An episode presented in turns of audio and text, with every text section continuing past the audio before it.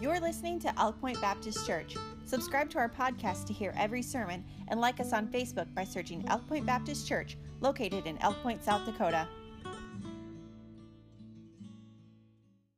Wednesday evening. Beautiful day, beautiful people. Wonderful to be here tonight. Uh, we're going to be in the book of First Thessalonians, and last week we started talking about the return of the Lord Jesus Christ, and we're going to continue that topic tonight. And I'm going to try my best to finish up tonight. It's, uh, well, at least with this part. Actually, when you go into chapter 5, it continues to talk about uh, end times prophecy. Um, I'm going to begin again. I, I don't have this in the notes, but with a Christmas verse. I'm going to start tonight with a Christmas verse. Uh, and as I told you before, this the topic that we're talking about also is related to Christmas and is actually the theme of Joy to the World. Uh, Joy to the World is a song that was written uh, 100% about the second coming of Christ. Uh, nothing about the first. But he had to come the first time, or else uh, he couldn't have come the second. But, uh, but it's about the first, it's about the second coming. And you say, well, gosh, well, I guess that kind of ruins it for me if that's not a Christmas song. But it is, because it's connected. And I just want to read this verse again, just because I understand a couple of things as we talk about the rapture tonight, as we talk about the coming of the Lord. As we mentioned last week, there's many, uh, there's many uh, churches, uh, maybe I should say traditions, um, that do not teach in the, se- they don't believe in the literal come, second coming of Christ.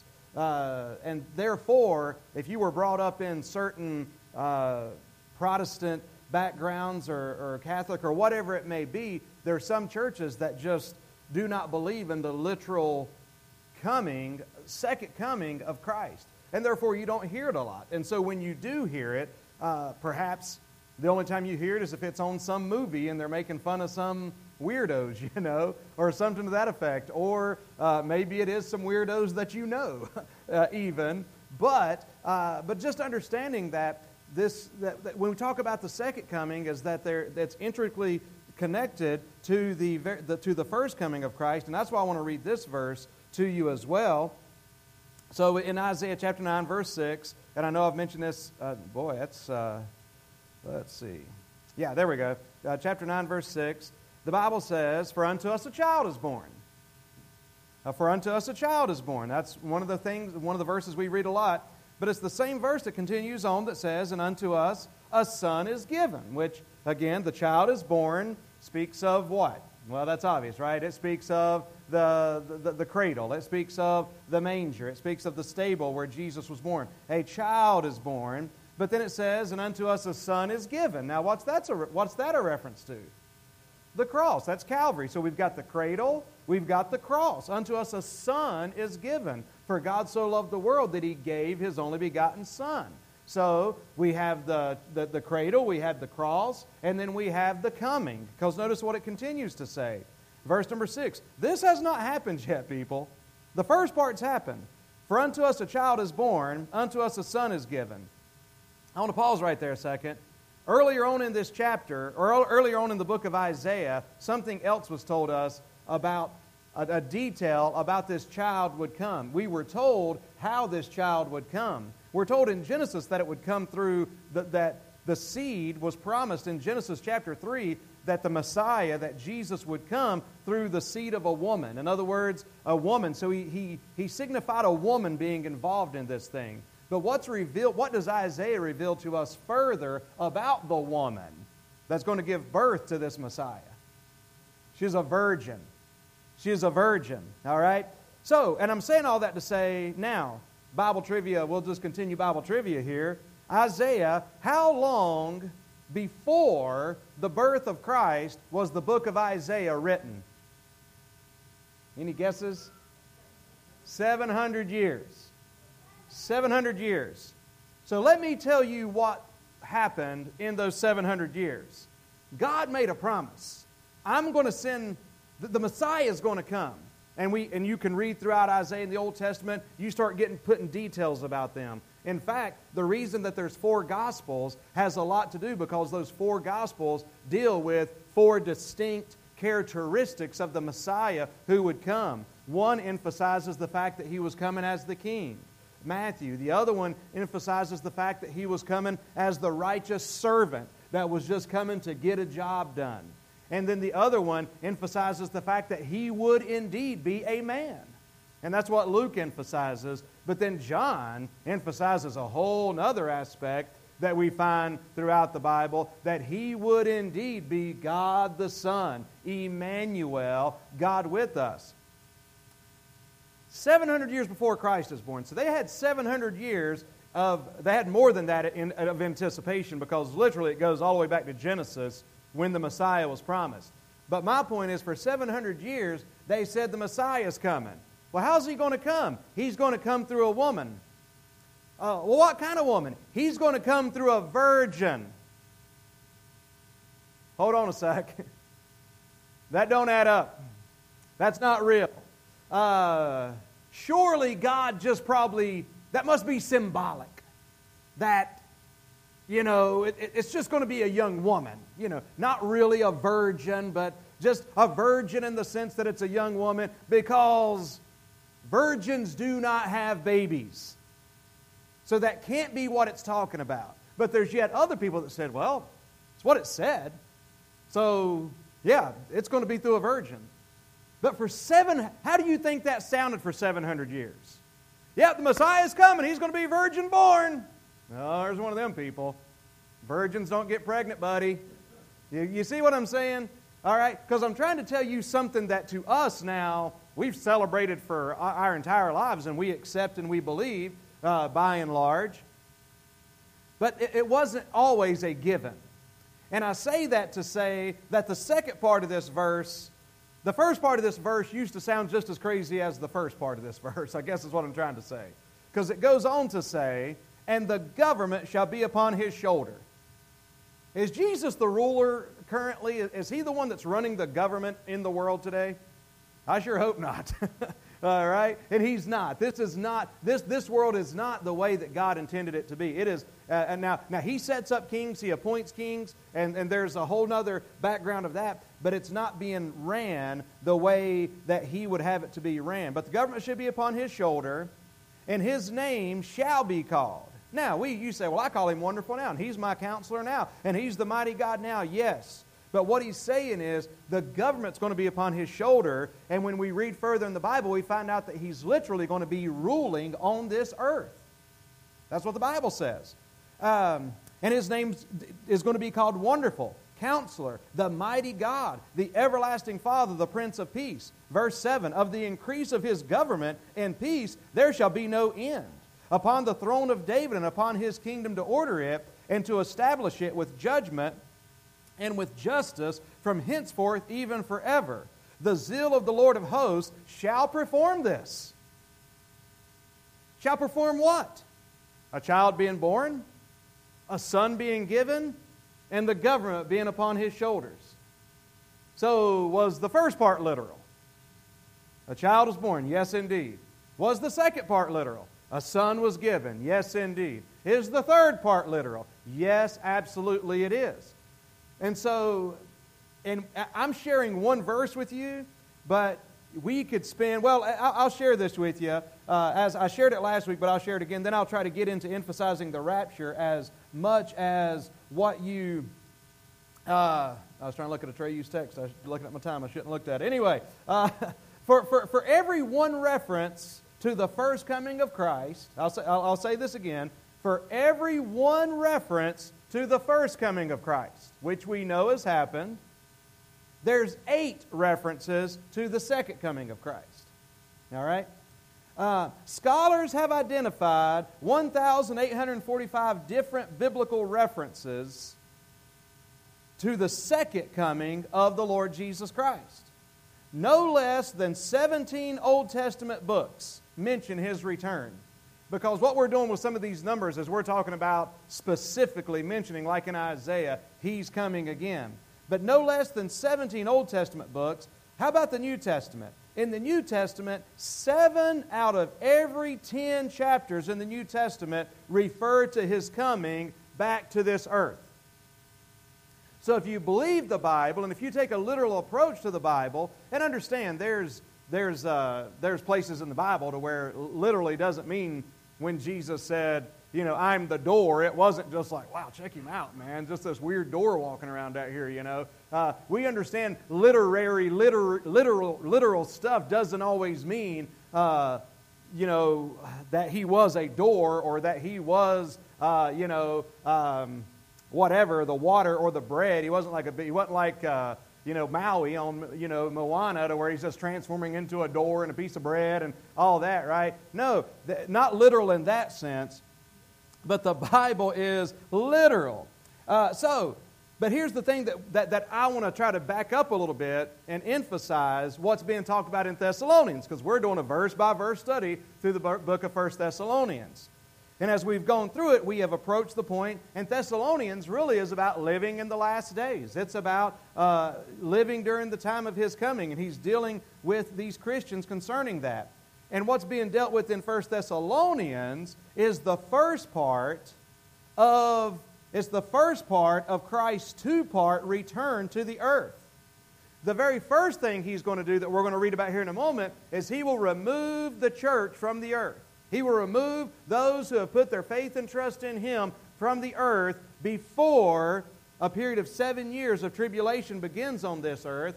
That period of seven years of tribulation, and by the way, uh, revelation, anybody know what word uh, th- that revelation comes from?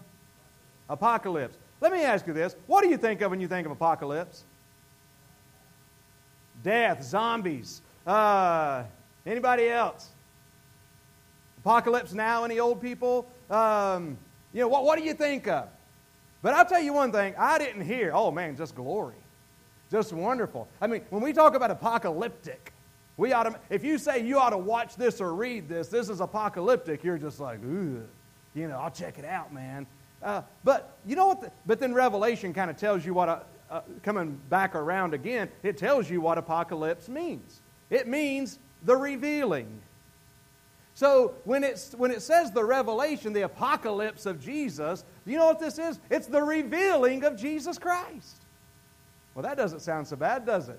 Uh, that's what it is. That's, the, that's what apocalypse means. Uh, but what we find out is there's a, number one, there's a time of, uh, one of the main things you got to understand about the, the seven year period, of, uh, tribulation period, it's not just about pouring wrath out on the earth, it's really the time of Jacob's trouble. And ultimately, kind of what it is, you ever see those things? And I know they can be a little bit, a little bit corny and everything, but there's some truth to the fact of just say like when there's a school shooting or something, and they'll be, you know, that I don't know, you see maybe the little cartoon, and and uh, and it'll be, you know, someone outside of the school saying, "Wow, why didn't God uh, stop this?" And then there's a response saying, "Well, you asked me not to be here like 30 years ago. You didn't want any part of me." Uh, and, and, and I know that that could be a little trivial, so don't, I'm not trying to trivialize anything, but the point that I'm just simply trying to make is you'll notice that there's a lot of people that don't have any interest in God until it suits them, right? But for the most part, we live in a world that is less and less friendly toward the thought of a biblical God that has a standard of holiness and living and says, hey, you're going to give an, I'm your creator and you're going to give an account to me one day. No thanks is kind of the world's general response to that as in the day and age in which we live in. Well, the rapture is going to, it's not going to provide them that exclusively because it's not like God has done, but there's going to be a period of seven years, uh, the main purpose of which will be, and it will be tribulation on earth, but will be to help Israel turn back to Jehovah. At the end of that seven years period of tribulation, that's when you're going to have Armageddon. By the way, that's why we as Christians, uh, I haven't started my two page outline yet. Um, but, th- but that's why we as I'll, I'll just do what I can. Uh, but that's why we as Christians, we, we, we aren't trying to figure out who the Antichrist is. And we're not concerned if, you know, Trump or Biden or whoever else or Zelensky or Claus or we're not trying to figure out if these dudes are Santa Claus. No, it's not. We're, we're Santa Claus. We're, that, we're not trying to figure out if Santa Claus is the Antichrist or anybody else is the Antichrist, right? Because guess what? He's not going to be revealed until after the rapture. So eh, if you, if you click on somebody, I think this might be him. Okay. I think it could be my neighbor. So what? You don't know. You can't know. You will not know. He will not be revealed. Uh, somebody says, Preacher, don't you understand that, you know, uh, they're trying, they're trying to give you the mark of the beast. You remember that was one of the big things with the vaccine. You know, there was these people out there, and, and it's, it's, there's crazy people out there. There just are. On both sides, there just really are. There's people that's like, but it's like, you, you get the vaccine. Don't you know you're going to get the mark of the beast? Uh, I absolutely will not get the mark of the beast. Well, you, don't know that. You, you, there's this whole, you know, yeah, there might be a lot of that, but I'll tell you, it's not the mark of the beast because there's no beast yet. The Antichrist has not been revealed. Therefore, there's not a mark of the beast because there's not going to be an Antichrist revealed, and there's not, therefore, going to be a mark of the Antichrist or the mark of the beast until after the rapture of the church. So I'm not sweating that stuff. It's impossible. You cannot. I, it, there, we, the, the, the Antichrist will not be revealed. There will not. Now, you ask me, now, could some of these things be precursors for the mark of the beast? Now, that's a different conversation. Could, could they be training?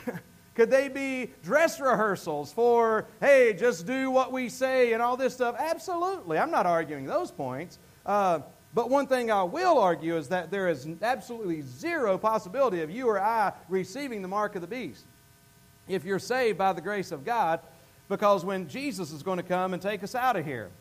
Uh, so let's read just real quickly about the promise here, and I'll just give you what I can, and I'll stop uh, when I stop. But the Bible says in chapter 4, verse 13, let's, we're doing this verse by verse study, but it's hard when you're doing a verse by verse study, but these verses are got trails all over Scripture, right? It's just hard just to say, I'm just staying here and moving through. But verse 13, but I would not have you to be ignorant, brethren, concerning them which are asleep. And we talked about all this last week. I'm not going to go as much into that. That you sorrow not, even as others which have no hope. For if we believe, that Jesus died and rose again, even so them also which sleep in Jesus will God bring with him. I'm going to pause right there a second. I said, Can you believe that Jesus was virgin born? I can believe that. Can you believe that Jesus died on the cross, carrying all the sins of all mankind for all time? That he died on the cross? And can you believe that he rose again on the third day? Absolutely then it's no stretch to say, well, then do you also believe that he's coming again? Because that's what he's saying here. Do you believe that? That's not all he's saying. But if, you, if we believe, all right, then look at verse number 15. For this we say unto you by the word of the Lord, that we which are alive and remain until the coming of the Lord shall not prevent them which are asleep. And prevent there we use one way, but it really carries the idea of preceding. But he says this in verse 16 For the Lord himself shall descend from heaven with a shout, with the voice of the archangel, and with the trump of God, and the dead in Christ shall rise first. Then we which are alive and remain with them I'm sorry, uh, shall be caught up together with them in the clouds to meet the Lord in the air, and so shall we ever be with the Lord. Wherefore, comfort one another with these words. When I said one, you know, for every one time it talks about his first coming, eight times it talks about his second coming. And when I said, you know, all these, you know, 1,800 verses, seven out of 10 chapters of the New Testament, all that stuff talk about the second coming, I want to be very clear. Most of that in the Old Testament has a ton I'm talking about uh, huge sections and chapters that are all dealing with the second coming and the millennial and the things that have to do with that. Not as much about the rapture. Okay, I want to be clear on that. But th- that's why when Paul first does this, he says, I Behold, I show you a mystery. Because this is something that wasn't previously understood. And Paul is saying, by the word of the Lord, I'm going to tell you something that the prophets didn't have a clear vision of. I'm going to explain something to you by the word of the Lord. The prophets didn't have a clear view of what we've been living in for the last 2,000 years, which is the church age, the time of the church. He didn't have a clear, they didn't have a clear view of that. So Paul and the Holy Spirit of God through the Apostle Paul communicates these things to us. So, the verses that we just read gave us a promise that we can hold on to. According to these verses, Jesus himself will descend from heaven with a shout. He will, w- from his mouth, we will rise in the air to meet him. As Christ followers, we believe in the rapture because we believe in the gospel. We know God is not finished, and the rapture is linked to redemption. No one knows when the rapture will take place. Another interesting thing to mark down. If you're on YouTube and it says, oh, click here and they'll tell you when Jesus is coming again. I just want to ask that person to legally sign their possessions over to me. If they say Jesus is coming again on December 5th, 2022, I want to say, Do you believe that? Yes, I believe it. Okay, would you, would you sign everything over to me that you own on, for, on December 26th? Just make that a legal thing that happen. Do you really believe that? No, I'm going to go sell what I own, and it's just ridiculous. But the Bible says no man knows the day nor the hour, so don't get caught up on that. Uh, do you remember they thought, what was the Inca or the Mayans knew a few years ago? You know, they were the first ones to make the cover of an Oreo cookie, and they thought that that deciphered and, and showed when the end of the world would come.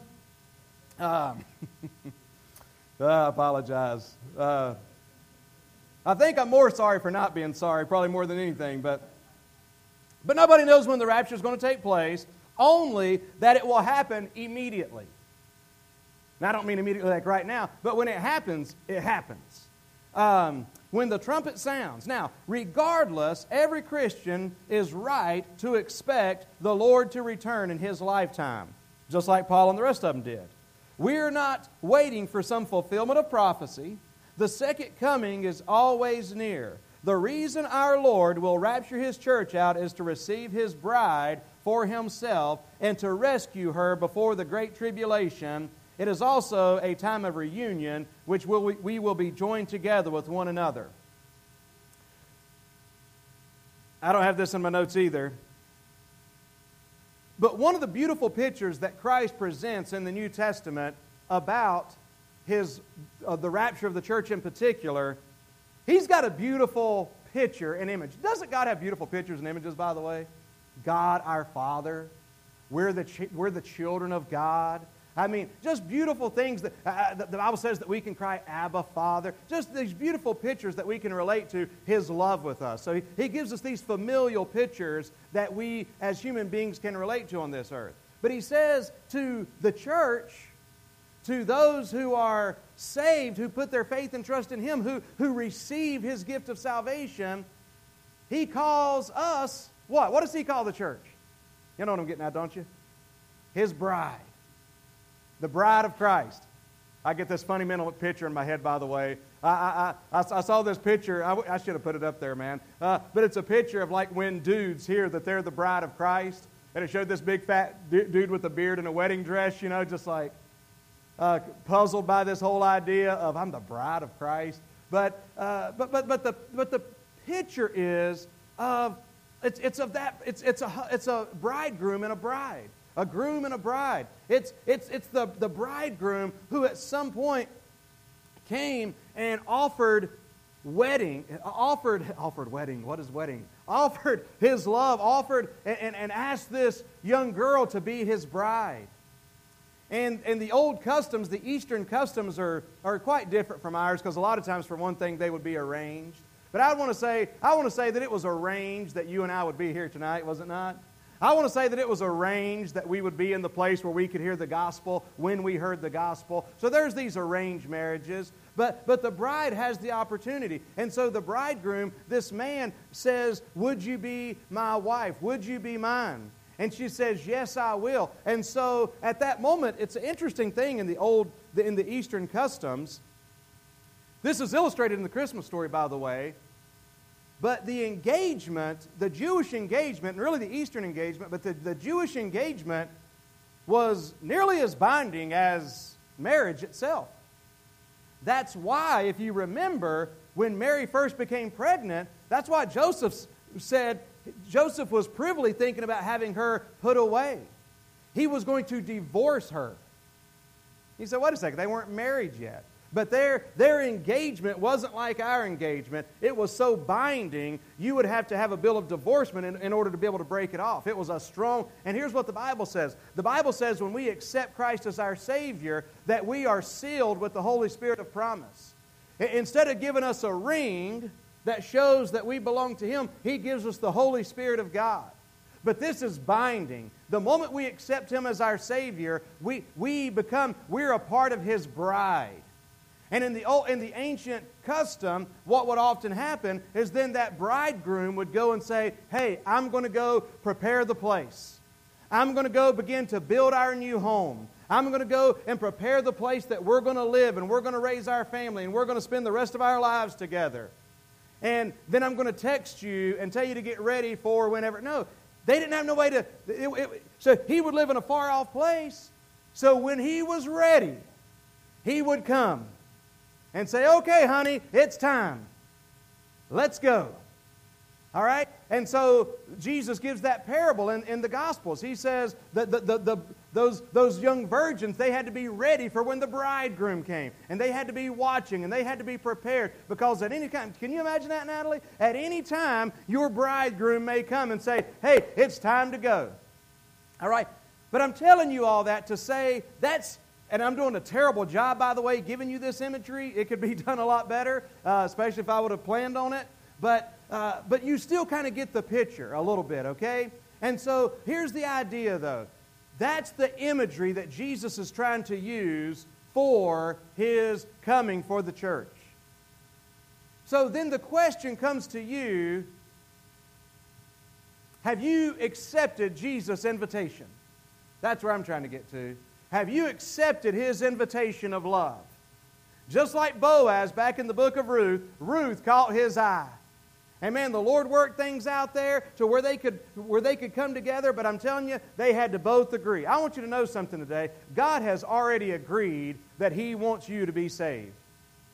Um, y'all can help me with this. I could get some feedback. We could workshop it. I, am not going to be preaching very long Sunday because the children's program is going to be the thing. I normally get up and be, give the gospel. Uh, I'm looking for Kim to get her approval. But, uh, but I was thinking about this title All I Want for Christmas is You. Yes, no, thumbs down. Okay, anyway, maybe not. I'm going to sing it too, by the way, uh, the Mariah Carey version. So, uh, so you do not want to miss it, all right? Um, yes, okay, Ryan's on board. Uh, but the, the, but I'm saying that to say this. He's already made up his mind. He sees you. He loves you. He's crazy about you. You know what that, you know how much I know that? I know that because what he did on the cross for you. By what he did on the cross. I know that because he knew he already knew everything you would say, everything you do, everything you would ever think, everything you've thought today. And he still says, "Yep, but I still love him. I love him and I'm going to forgive them. I'm going to do what needs to be. And so he offers and he stretches out his hand and he says, Would you be mine? Would you be mine? And, uh, and then it's your, have, have you said, Yes, Lord? I have. I remember when I said, Yes, Lord, I want you to be my Savior. I want you to forgive me of my sins. I want you to come into my heart and my life and be my Savior. Uh, if not, you're not yet part of the bride. But the good news is, his hand is stretched out still. I mean, he's here waiting. You say, "Oh no, I believe him, and I, you know, I, I, I think he's great and all that." Yeah, but have you received him? Well, I don't know if I've received him, but I mean, I, I believe in God, and you know, I mean, I'm a Christian, of course. But have you, have you said, "Lord, I want you to forgive me of my sins. I want you to come into my life and be my Savior"? I mean, have you acknowledged by faith what He has done for you. Because there's another group that I would argue believes more in the birth, the virgin birth, the sinless life, the substitutionary death of Christ on the cross, and the resurrection. Listen to me. There's a group that believe these things and more, throw the creator thing and all that in there too. They believe that more than anybody you've ever met in your life. They believe that more than anyone you've ever met in your entire life. But this is also a group that is 100% hell bound. Who is this group?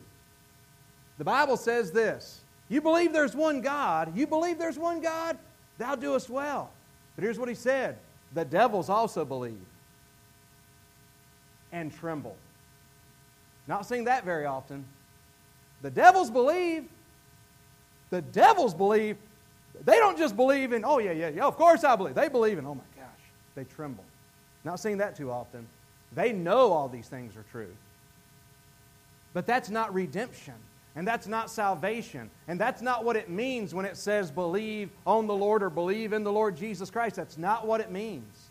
It's not just saying, yeah, I, am going to give my intellectual assent to, yeah, sure, I believe that. No. It is, I am putting my faith and trust in Him. You know, I, I gave the example before of there, there's so many illustrations. You know, the one I've been using more recently is the person that's uh, in a burning building and, and, and, climbs outside the burning building. You know, they're four stories up and they're holding on to the, the burning building for dear life. There's saviors below them called firemen that are offering them a net and offering them a, a chance to escape. And they, and, and they say, you know, hey, we'll catch you. We'll catch you. And that person says, well, I, I believe they'll catch me. But the firemen have to say, well, you need to let go. A lot of people are believing in Jesus but they're still holding on to their good works. They're still holding on to their religion. They're still holding on to their preconceived notions. But belief, belief in this belief we're talking about in Jesus says, yeah, I believe in Jesus. Uh, you, know what? I've got my baptism and I've got my church certificate and I've got all this stuff and, and, and I'm going to bring this to the cross with me. I like what the old songwriter said, don't you?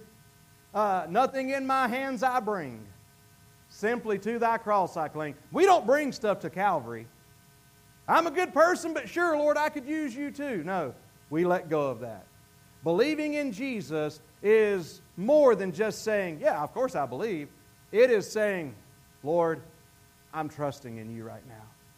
I'm letting go, whether it's religion, whether it's sin, whether whatever it may be, pride, I'm going to let go of that right now, Jesus, and put my faith and trust in you. That is what he talks about when it goes back here to verse number 14. For if we believe that Jesus died and rose again, even so them also which sleep in Jesus will God bring with him. And one of the beautiful pictures, I, I, I remember this, I heard Billy Graham tell this story years ago. He, he talked about a missionary that had gone to an island, and he was, uh, he, he was inter- it was an island where they did not yet have a Bible in their language. And so this missionary was trying to interpret a Bible into the language of these people. He was working his way along, but he was struggling with the word faith, believe. What word would best illustrate that. What's a word in their language that would illustrate faith? What's a word in their, in their language that would illustrate belief? And one day he's taking a break and he's sitting out on the beach and, and, and just kind of relaxing. Now, when all of a sudden he sees a gentleman come out on the beach. And I wished I could do it. I, I, I did this years ago. I brought a hammock up here. But, but there was a, a hammock type of beach, uh, you know, thing out on the beach. And he just saw a person just, whoop, just plop right in that thing and give all their weight, just everything they put on there. As soon as he saw that, what's that called? What is that called? What do you mean, what's that called? What did he just do? What's that word? And they said, well, that's, uh, mean, lovey, lovey, you know. And he's like, something, it was close to that. It may have, rough translation. But then that's the word he used for faith because that's what it is. Faith isn't, oh, yeah, yeah, I mean, yeah, I, I believe, I believe, you know, or even I believe. Faith is just, whoop, just jumping in. I mean, I'm, I'm, I'm every bit of it. Not trusting in myself, not trusting anything else. So, that's what it means, the big precursor, because uh, now I'm going to preach my two pages to you, okay? I'm really not going to do that, okay? But what I was going to preach about tonight is the what. What what is the rapture? I was going to talk about who, the who of the rapture. That one's important because I'm telling you this could happen at any moment. The who of the rapture is if we believe. If we believe. So I was going to talk about the who of the rapture, the when of the rapture. Again, I said that could be any moment. Uh, the how of the rapture. Uh, I was going to talk about uh, the, the why and the where. I was going to answer a lot of questions tonight, apparently. but instead of answering all the questions I wanted to answer, I just want you tonight to answer a question for me. And that question is Have you put your faith and trust in Christ? That's my question tonight. If we believe that Jesus died and rose again, that's the gospel. If we believe, not the way the devils believe, but we believe like the dude that jumped in the hammock, you know, the word. We believe all of it. Have you? Have you?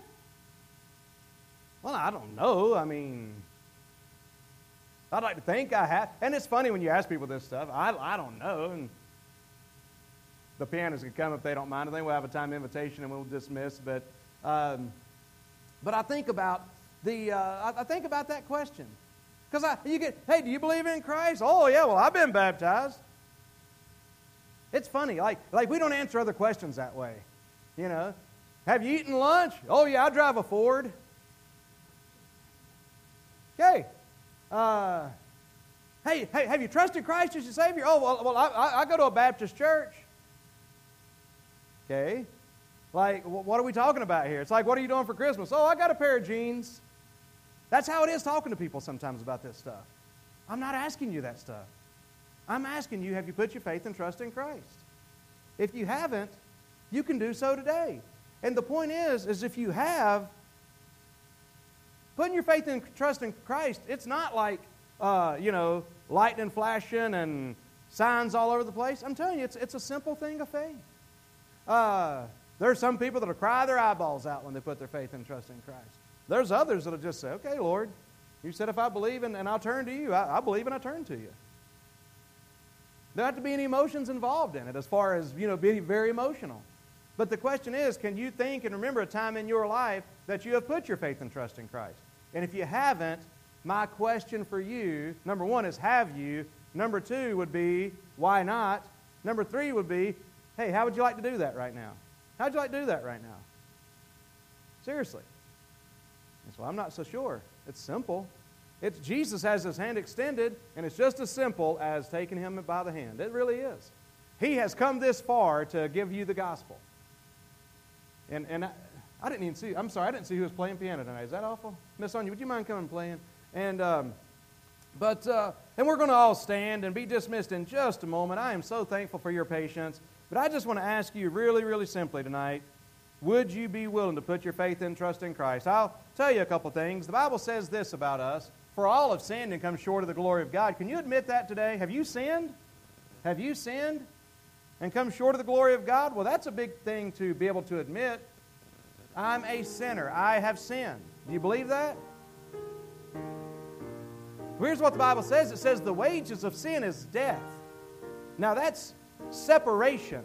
Separation from God now, but eternal separation from God as well.